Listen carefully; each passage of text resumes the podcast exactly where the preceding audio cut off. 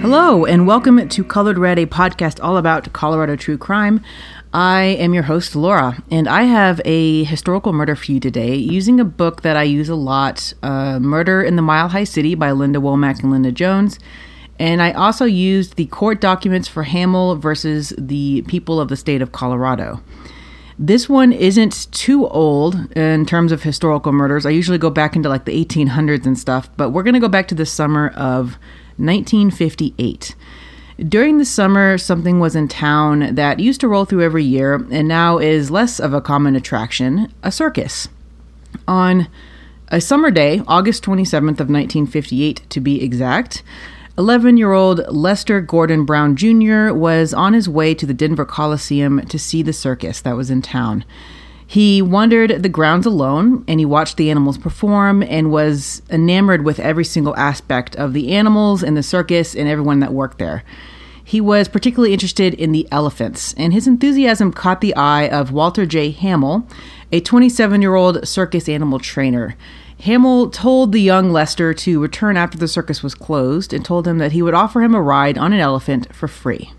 Lester did return to the circus at the designated time, and he brought a friend with him, and both of the boys were really excited to see the circus animals up close. And Hamill greeted the boys, and he directed Lester's friend to another area with other employees um, where he could pet some of the animals, and he asked Lester if he would go for a walk with him.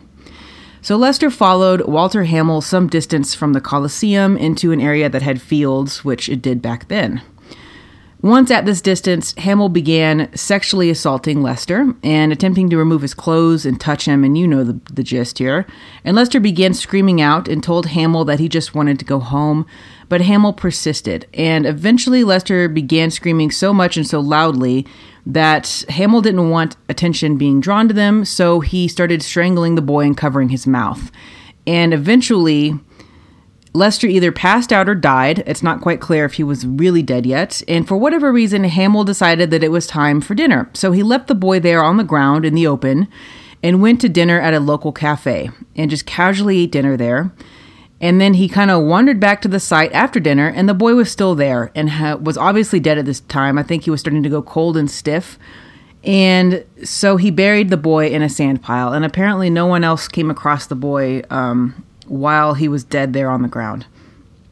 So that evening, Lester Sr. and Edna Brown, the boy's parents, who lived only a couple of blocks from this Coliseum, were getting worried about their son. Uh, different times, I guess, they would just let their kids run off and do stuff on their own. We see this in movies all the time, but that's what was going on in 1958.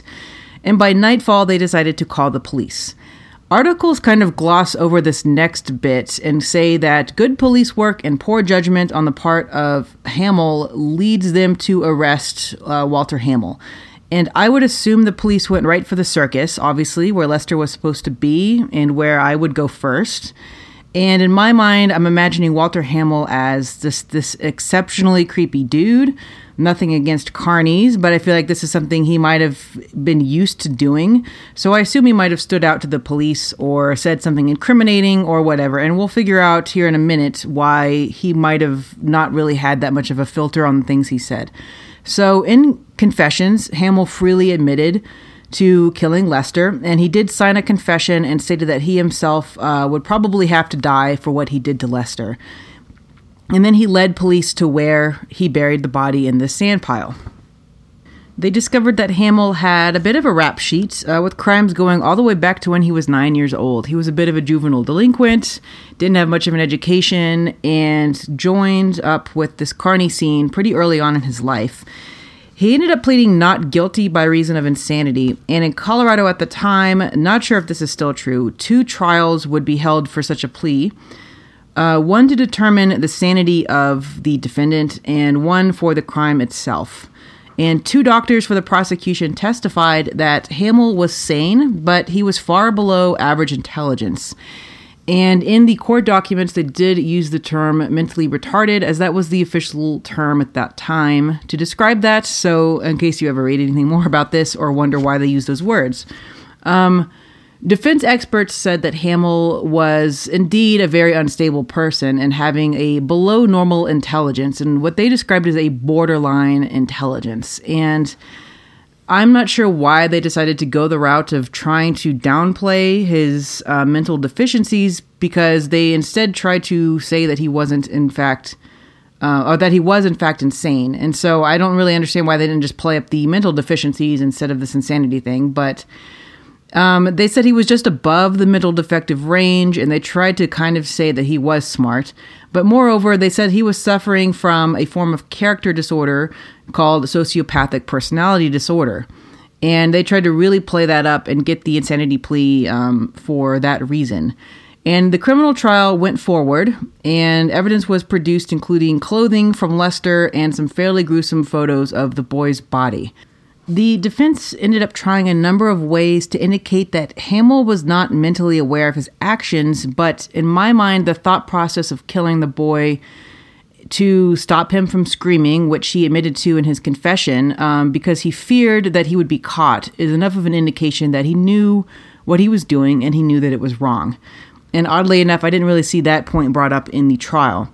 The defense also tried to say that there was no time between Hamill, Hamill assaulting the boy and him dying. And I don't get what they're trying to say there, but maybe that Hamill did indeed sexually assault Lester, then went to dinner at the cafe, during which time another person came out of somewhere and killed Lester. I have no idea what they're trying to say with that, but they tried to claim that there was just no time for Hamill to deliberate on his actions, but the judge then basically said that a spur of the moment killing doesn't really need time to think about. Um, Hamill was indeed found guilty of first degree murder and sentenced to death. And now that I'm saying this out loud, I'm realizing that they're trying to get the first degree probably brought down to a second degree or something like that because in many states, first degree murder has to have an element of premeditation involved but what have you. Um, his lawyers appealed and it was denied, and they took it to the Colorado Supreme Court, and there they managed to get another trial, but in a way that left out the crime itself. They wanted the trial to just focus on the competency and insanity issue of Walter Hamill. Um, the court's ruling uh, was on the admissibility of various photographs and stuff that they alleged were prejudiced. Um, to the defendant and lacking in probative value and deprived the defendant of a fair trial. And I don't know, get that point because the photographic evidence of his crime was prejudiced against him? Sure. Um, they also um, mentioned the refusal of the court to allow the defendant to cross examine one of the uh, prosecution's medical professionals. And they again brought up this issue of the premeditation, um, trying to argue that this was, in fact, a spur of the moment killing and that it might not be a first degree murder.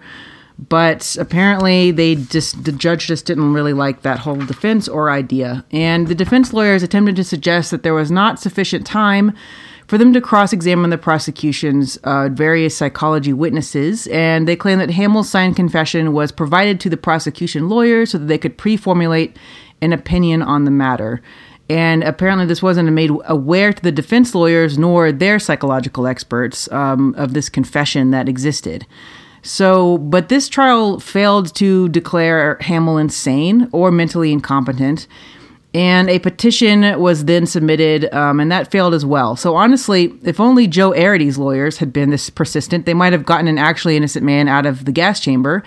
But I've never seen such persistence um, to formally determine the mental capacity of a child rapist and murderer before, but it happened. And it all failed, though. And on May 25th, 1962, Walter J. Hamill was sent to the gas chamber at Cañon City Pen, um, and he died at the age of 31 for his crime. And that's the entire story. I don't really have any photos of this case. I don't have any photos of this case, but I'm going to try to post some stuff, um, some photos of the Coliseum around that time, and maybe some of this circus that won't be from Denver, but I'll see. I'll try to see if I can find them. And those will be up on the Instagram at Colored Red Podcast. And if you like my show, uh, please go to patreon.com backslash colored red podcast. And if you donate just $1 per month, uh, you will get a card and a sticker from me in the mail and my eternal thanks. So um, until next time, everybody.